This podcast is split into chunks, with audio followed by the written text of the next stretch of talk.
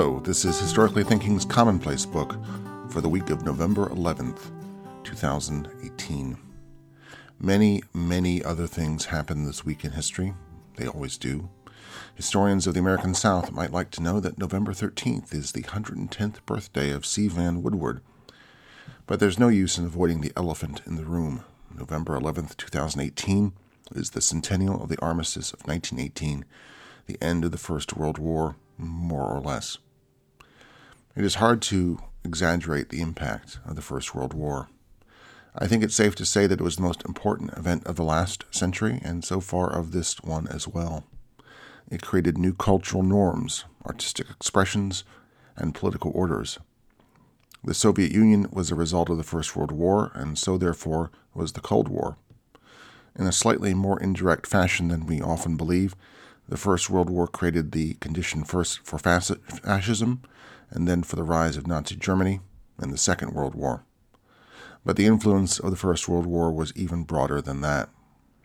The end of the Ottoman Empire brought about the era in the Middle East which we are even now experiencing.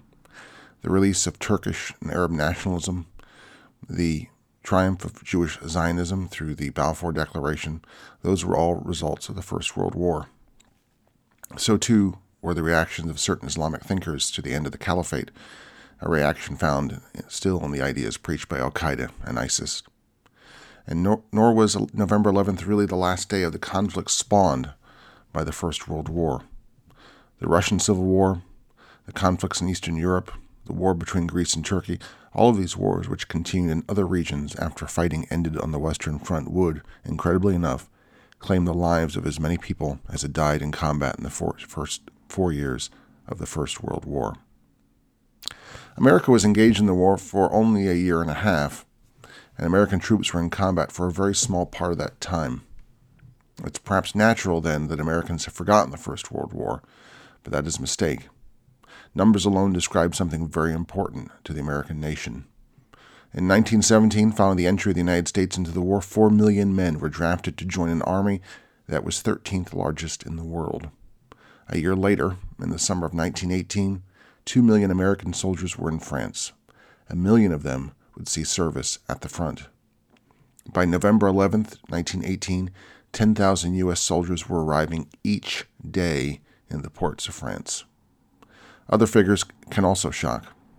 In year after year of war in Vietnam, 47,434 men were killed and 153,303 wounded. The First World War saw 53,402 killed and 204,000 non mortal woundings, and most of those occurred in just six weeks of the continuous combat which concluded the war on the Western Front. One of those one million Americans on the Western Front was my grandfather, Albert Edward Zambone. He had volunteered for the Army in May 1917 in Wildwood, New Jersey, and been placed in the Coastal Artillery Corps. He said to my mother once that he had joined the Army because he didn't want to spend all of his life working in the family's dry goods store. Like so many young soldiers before him, he wanted something else than what he knew. What he got was standing sentry duty at Fort DuPont, just on the other side of the Delaware River from where he'd been born and raised.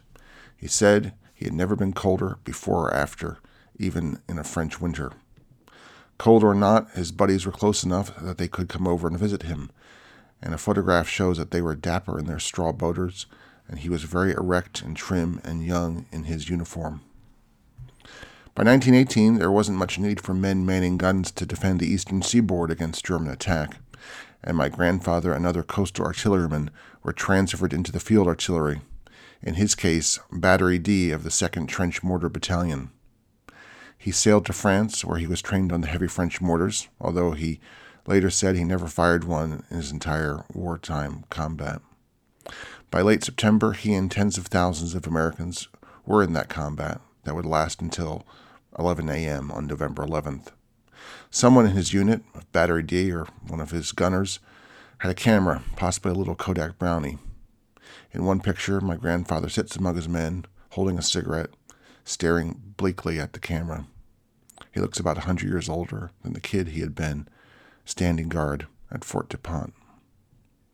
On the morning of November 11th, one mat- member of Battery D recorded in his journal that his mortar fired 200 rounds between 10:30 a.m. and 10:56 a.m. And 4 minutes later it was finished. My grandfather knew that he had survived combat. So, in a very real way, I can look back at that moment and know that it contributed to my own existence. I'm sure that many of you could also look back to that moment and know that you owe your historical existence to it as well, even if we sometimes forget the strange little ways, and in this case, the very large way, that the past always shapes our present.